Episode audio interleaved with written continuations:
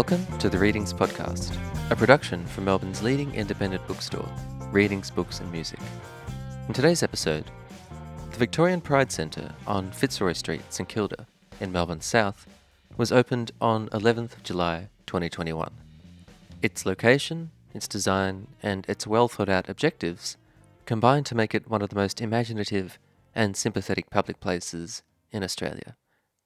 Dr. Judith Buckrich's book, The Making of the Victorian Pride Centre, details not only the building of this now iconic centre and its gorgeous architecture, but also provides an overview of the history of LGBTIQ people in Australia, particularly in Melbourne, in a beautifully photographed and edited volume.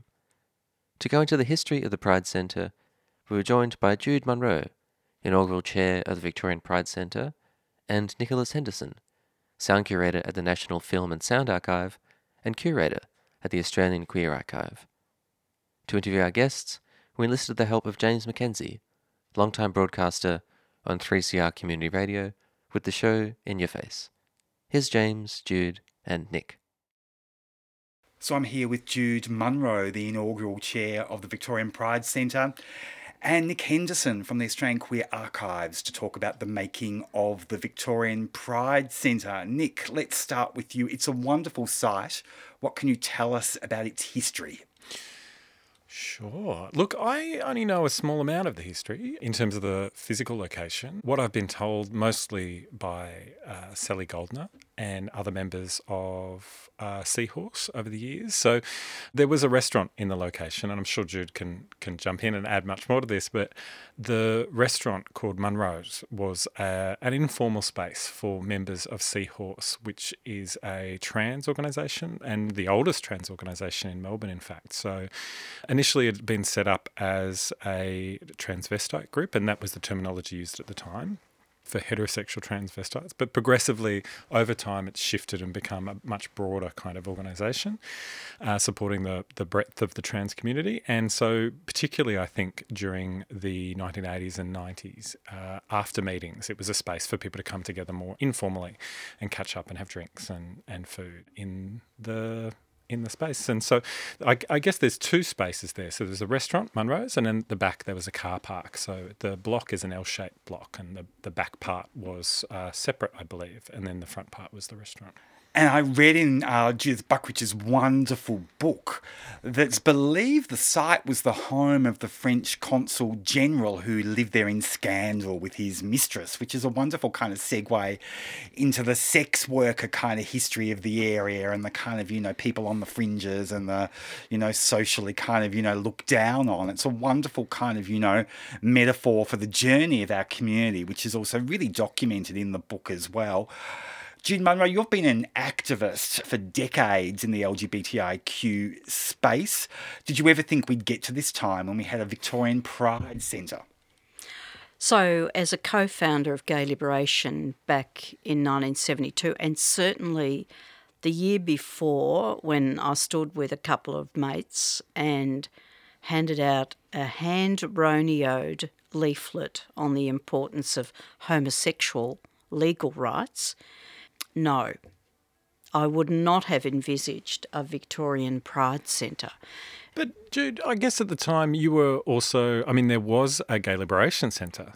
We eventually had a Gay Liberation Centre, so that came a bit later, of course. So we initially started that at um, Melbourne University in the Forum. Uh, I think it was Chris Sanders' place in Brunswick Street, very close to the town hall.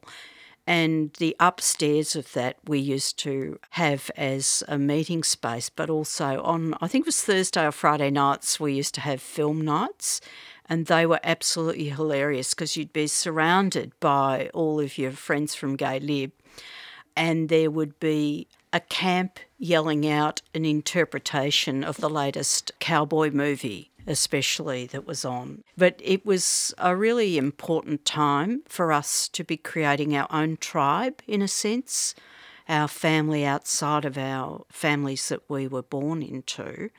And it was a time of really, I think, probably six to eight emerging themes that then became organisations in their own right. So subsequently, I got involved with Gay Trade Unionists Group, the Gay Teachers and Students Group, but there were plenty of others that came about. There was the Gay Community News, so there was just so many different themes that were then picked up, and Nick can talk about from his reading and talking to people from the time, which I think then in turn established enough esprit de corps and bonhomie that when it was required with um, the emergence of HIV/AIDS, there was a capacity to really pull together and support each other through some of those times. So the centre's very much a product of activism and the law reform that stemmed from that, the government imprimatur that stemmed from that. I think so, James, and I think when you uh, sort of have that reflection back, uh, what also happened in the 1970s was the emergence of Australian gay archives that then became lesbian and gay archives and is now Australian queer archives that Nick's such an important part of that organisation. But back in the day, that came about in, I think it was 1970 Six seventy seven, seventy eight. Yeah, well, we formally were set up in 78 as part of the national, as an initiative of the Fourth National Homosexual Conference. Yeah. But p- people like Graham Carbery Yep. and Liz Ross and others who'd been the drivers had been really already thinking and kind of pulling stuff together. So Graham, I remember him calling me and Bob Thurling to help shift stuff from one area, excavating part of his basement, and then we took some of it to Bob's place while he did further excavations in his place in East Ivanhoe in Melbourne. And then, you know, like just to think about how that has grown, it's it's now, Nick, probably one of the biggest international collections, isn't it? Yeah. Community wise, I, I think a lot of organisations and archives have kind of shifted and have become institutionalised. But in terms of uh, independent uh, ones, and it probably is. Yeah. So I suppose the point that I was making was that, started in the 70s. It's now housed in the Victorian Pride Centre and it's got a permanent residence as long as the Victorian Pride Centre's still there in Fitzroy Street, St Kilda. Similarly, Joy and Switchboard, they all had their origins back in the day, right? So it's there's a longevity there, and then with the arising the Victorian AIDS Council, they have their own premises, but they also have the medical clinic at the Victorian Pride Centre. So there are now 16 organisations who are housed there. So there's that sense of a permanent location. And some of us, James, who've had the history of activism, know that even though we have all these rights now, there's still a long way to go, but also there can be reactions against it and reforms can be undone. So to actually own our own place, I think, is really significant because it's a source of eventually capital that can find other funds that can then support activism that might be necessary down the track. So I sort of see that as hmm. being something quite important. I could have that debate with others probably who would say, no, that's not what the basis of movements and that sort of thing are. But I actually think it gives us a resilience that's required. I mean, Nick, you're in an amazing position. The Queer Archives is there. Uh, you're part of this hub of, of community that gives us that kind of, you know, unity in the same space to respond to issues like the attacks on drag, like the attacks on the trans community, pushes for law reform. What's it like working in that hub? Do you feel that it gives us that momentum? Yeah, look, I mean, for the archives, we're the oldest organisation in the building, but for us, we'd we'd been part of different spaces before. So we'd been part of different community spaces. The hub that was in North Melbourne in the early 1980s, that Christ Community Church and, and John Willis had had been behind. But for 20 odd years, we were co-located with the Victorian AIDS Council in the Peter Knight Centre, which was also a, a community space in that sense. And so for us, I keenly recall the first meeting in which the different community organisations came together to look at issues about stability, sustainability, and space. And so that was, I don't know, six, seven years ago or something now, but they had a whole lot of issues with their buildings. There was issues to do with the building that Joy and others were in, MQFF, in City Village, and, and also with Coventry House, I think it was, in South Bank. But looking at that kind of sense, and for many of our community organisations, that sense of sustainability, the sense of being able to have a community control space in that sense and, and, and stability, you know, I think so many community organisations come and go because they can't maintain a lot of those things. You know, they spend so much time focusing on admin, on finances, on overheads, on and everything else that they, you know, often don't get focused on the actual doing of the service delivery or mm. or whatever that might be. You know, so for us, we have long had a close relationship with the Victorian AIDS Council and some of the other organisations that use the Peter Knight Centre. But what was really, really different, I guess, in coming together and having the opportunity of the Pride Centre. Part of that of, uh, was also the design process, contributing and, and building and, and developing new alliances and new closeness. And, you know, that will just continue to increase. And it's been wonderful since we've been there. You know, we've, we have been significantly partnering with TGV, Transgender Victoria, and other organisations, creating more events between us and, and having that ability just to be in the same building just to go, oh, upstairs, downstairs, you know, Joy, uh, they pop down and, and up. And you know, for us, it's also an opportunity to have a much more visible presence. You know, being off a car park at Peter Knight Centre, you know, moving those bins wasn't always the most engaging of spaces for researchers. But, you know, I, I, think for us, even though we've been around for so long, I think people are like, oh, an archive, that's, that's, that's novel.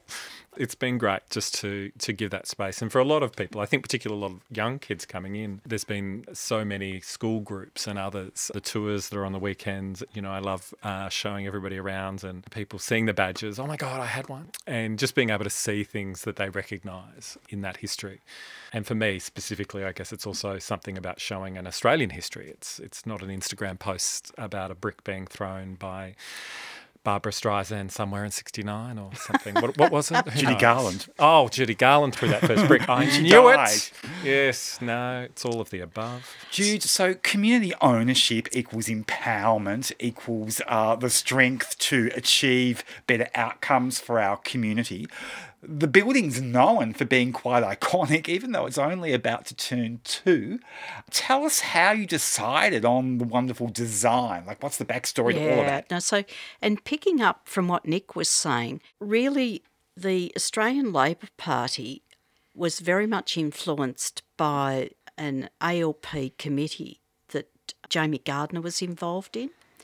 And Simon Ruth and Ro Allen Simon had seen Pride Centres internationally, and so there was effectively a synchronicity that happened between a need for a policy to position the ALP as really committed to equality. So there was that, plus the ideas that were emerging, and as Nick described, from amongst the organisations themselves wanting to have permanent homes. So you could see this effectively this idea emerging around 2015, and in 2016 there was an announcement by the Victorian State Government in May 2016 of a policy of putting $15 million into a centre.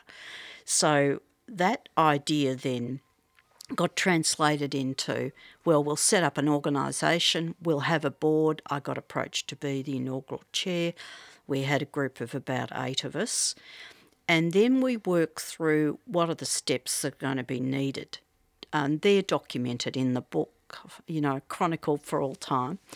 And part of the process we went through, and because I'd been involved in buildings and construction and development, I knew that we were going to have to hit the ground running. We didn't have any money. It was difficult. I got one of my friends, Dimity Reed, who's an associate professor of design, and I asked her to start the process of thinking through design. She had been a councillor at St Kilda when I'd been the CEO at St Kilda Council, and when the town hall had burnt down, I came in to build a new town hall. And I had benefited from back in the day Dimity's advice that we should run a design competition to build the St Kilda Town Hall. And I said to her, I need you to write a design scope and a design competition and select and bring to the board the views from a design committee, uh, which all that ended up happening.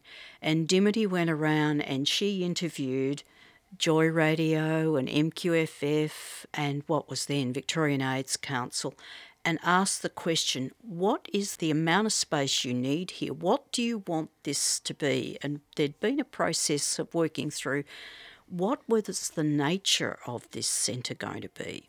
And I'd been to a centre in the United States, I won't name it, but it had been as dead as a dodo. And so what I felt was we needed tenant organisations in there, which the tenant organisations themselves the LGBTIQ organisations, they wanted to have a centre. So there was that, and but also the appreciation of history. So it was essential as a foundation member that we got Australian Queer Archives in, because that then would establish that sense of history and people being able to come and learn and do research. If they were writing a PhD, they could come and use the material from that, but also a place of celebration. So we needed to have event space and we needed to have a community feel and get a cafe in there and also have co working spaces and people coming and just enjoying themselves and feeling part of it. Why we hit on the iconic design, James, was we needed to get Premier Daniel Andrews 100%. He was already behind it, but committed by seeing an iconic design. And so when we had the design competition, we looked at the four finalists, we got a recommendation, and it was the James Brearley Grant Amon iconic design that we've seen now in place. It must have been an incredible feeling when that machinery of government and the, the premiers, like imprimatur, if you like, clicked in behind the concept. Yes, absolutely. As I explained, there was a reason for it in terms of the ALP wanting to demonstrate, government wanting to sh- demonstrate in a physical form its commitment to equality. But it was also we wanted to, apart from it being something that would absolutely nail everybody in government's feet to the floor with an iconic design, we wanted to have a building that wasn't just a TAFE building, that was an ordinary building. We wanted something that our community could really be proud of. and the people of Victoria to be proud of this building. So that was sort of really why it had to be an iconic design. For you, what's it been like emotionally going through this incredible experience where you literally built the place up from nothing with the committee, with the community? Well, it was hurting a lot of cats. Can I say that? I, I, can remember some of the consultation meetings uh, with the community organisations, and you know, if you think that the queer community or LGBTIQ plus community is monolithic, uh, you'd absolutely be wrong. And obviously, bringing mm. everybody into those spaces um, you know reveals similarities it reveals tensions and and you know there were some really interesting discussions that had and and about the specificity of different communities thinking through things like disability and access thinking through what what different things mean from say access from a health perspective versus others in terms of privacy. And so it was a really interesting discussion. I even remember that um, some commentary from one of those meetings got into uh, i think it was an editorial in the age. Uh, no the australian Australian. It was the Australian, very critical. Um, so you know, it was a very watched process, and you know, our community I think that's a very fair comment from Nick. So the sense of it, a community not being monolithic, um, it got to a point after one of those consultations where I felt that we needed to do, and the board felt we needed to do greater in depth building of commitment and also an understanding of what the needs were going to be with the various communities within the LGBTIQ community. So we went specifically, and I asked Rhonda Galbally to chair a process with people with disabilities. And also, I asked Brenda Appleton, a well known trans activist, to get together a group so that the needs of trans people and gender diverse people within the centre could be absolutely recognised and built into the design. So there was the design brief that Dimity had, but then there was further refinements that went on in terms of that, but also starting to build from a non-coalition to actually start to build a coalition of support. So when we had the first carnival presentation of the idea of a Victorian Pride Centre, a whole heap of people said, "Oh, we don't know about this concept. Uh, it won't get built." Blah blah blah. The next year, when we had the actual design, people started to come past and say, "Wow, that's a great design that's been picked. Wow, fantastic. Gee, these four designs, but they're all great. But gee, we really like this one. Yeah, well, that ended up being the the design that was picked, but you'll never get the funding for it, right? And then the next year, we said, "Well, we've got the funding." And then they said, but it won't get built. Good luck to you, but or the it'll be location. I think the location's also an interesting one. Um, Why? Because so often the community comes back to that point. Hmm. North south divide in Melbourne. Tell us, Nick, why? Well, uh, you know, I think Jude's probably the best place, but in addition to the architectural competition, the design competition, there was a location EOI process that was undertaken that went out to councils, you know, and I think people was- can we It went to eight councils. Which were all in a city. It needed Yeah, to be. they had it had to be within an eight k kilometre radius of the CBD. And they that all was wanted established. it. They all wanted it. No, they didn't all want it. Really? No, but three councils came back. City of Melbourne came back with two locations. City of Yarra came back with one, and City of Port Phillip came back with one, which is the one that ended up. Melbourne tried really hard, but they were going to give us a building that was one of the responses was in a building that when you went into it, you could get the smell of the fumes from old ink and stuff. So it was an old printing place. Um, and the second, Robert Doyle had the idea he did not want to give us any land, but what we could do was we could build on top of a building, effectively have air rights, but they would remain with, in terms of ownership, the city of Melbourne. And that was in a great location. It was opposite the Vic Market. But it would be result in no ownership and no potential permanency. And was it the case that my, my understanding that the the options from City of Melbourne and and uh, City Yarra they were both leasehold, and the only freehold uh, option was um, City Port Phillip, and there was one other council that responded, but they explicitly said no. But there were also universities that were asked as well. So RMIT, Uni of Melbourne as well, because they fitted as major institutions within that particular boundary. Melbourne remained committed, and so has Yarra to the centre.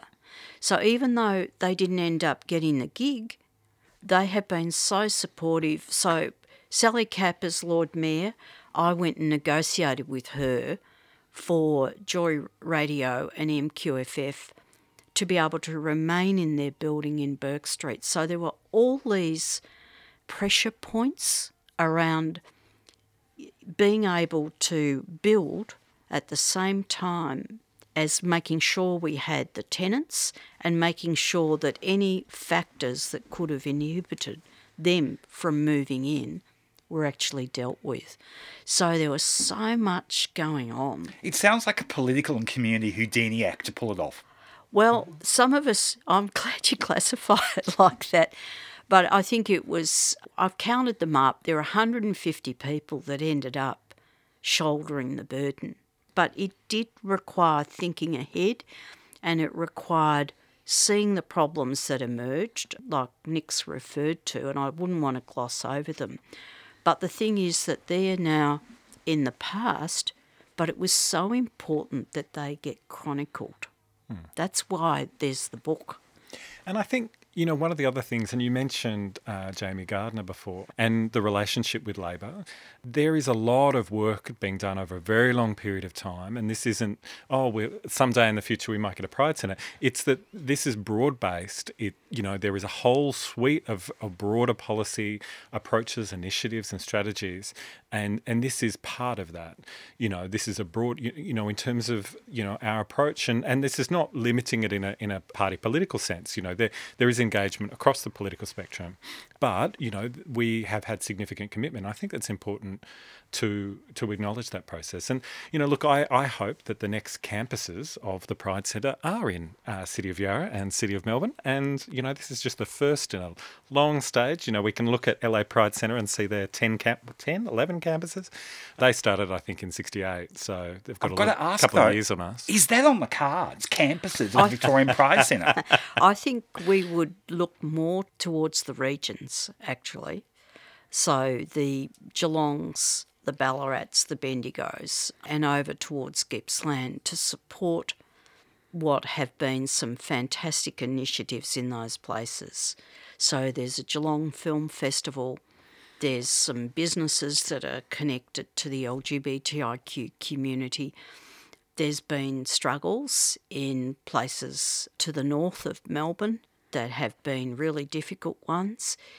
And you can imagine, in some cases, we have these really terrific councils that are so supportive. Like City of Yarra now is currently Nick doing some work looking at all of the locations around Fitzroy, Richmond, Collingwood that had connections and have connections to the LGBTIQ community, whether they are hotels, places of celebrations, or indeed connected back to old movements and organisations that are now no longer there. So you've got Yarra doing that, and then you've got this fantastic commitment from Melbourne always to LGBTIQ plus rights, and the whole council is so supportive of the LGBTIQ plus community. So you've got that support across local government, state government. But it's not there regionally necessarily. For some communities where they've wanted to put on a festival and a local mayor has come out and said, no, I won't support it. And then others that have been so supportive, like Chill Out in the Daylesford Hepburn area, has been strongly supported. Yeah, Victorian Pride Lobby has been doing really amazing work with local governments, and also I think the the regional roadshow that the commissioner and the state government have supported as part of that work, and and uh, the archives had the pleasure of contributing to that through an exhibition that toured. So I think part of that, in terms of you know, is is looking at the regional specificity of community, uh, looking at at the the placeness of it is not just the narrative that people come to the city, you know, to escape um, the country. Yes, there's still a lot of issues, and there's still, you know, a lot of tensions, and and you know, you talked before about things like the drag story time and other issues in terms of contemporary issues and and points of tension, you could say, and you know, I think looking at opportunities to be able to provide that permanence and provide those spaces that are community safe spaces, but also spaces of connection and, and education for people who unfortunately do have often quite warped and um, completely ridiculous notions from weird online videos in America. But other than that, you know, there's there's a lot of opportunity for you know both local communities and metropolitan communities to have those uh, spaces and to have you know more creativity and more connection in those communities. Nick, from a historical perspective, how do you look on the creation of the Victorian Pride Centre? I mean, so often when our community historically has achieved things, it's been through crisis, it's been through criminalisation and overturning that, it's been through uh, responding to the AIDS crisis. Yet this is about a very constructive notion of pulling community together. How do you look at it? Yeah, look, you know, it's an interesting one because obviously, you know, we talk about oppression, we talk about different things in terms of, you know, often overhanded responses from police. And, you know, I think one of the things about Victoria is even with aspects to that, you know, we, we didn't have that first uh, Mardi Gras, but we did have Black Rock. And so the Black Rock was a beach on in the bay, um, and the police launched a campaign in the summer of 76, 77 and arrested over 100 men in the bushes and in that space. And that prompted more visibility to the activism around law reform. So we did have those experiences here in Victoria, but I think what separates some of that approach to law reform here specifically is a is a very quiet, very unassuming group of individuals and organisations who have worked tirelessly for many decades, publicly but behind the scenes, in that sense of working on law reform, working on community building, and we have a, a level of stability with our community organisations in Victoria, which many other states don't have.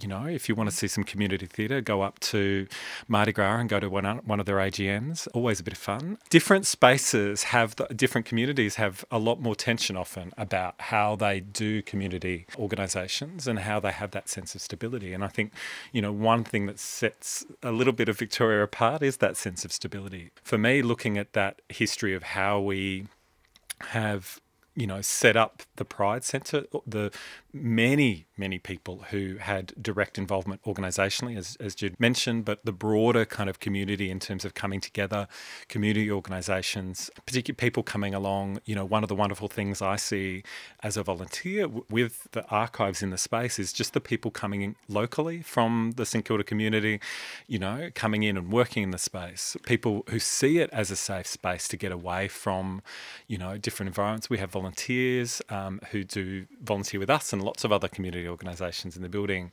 And it's really become a wonderful space for a lot of people. And so, you know, it, it, it, for me, it's just this multiplicity, and I see it growing and growing and growing over time. And there's just so much potential there. Has its success surprised you, Jude? No, it hasn't.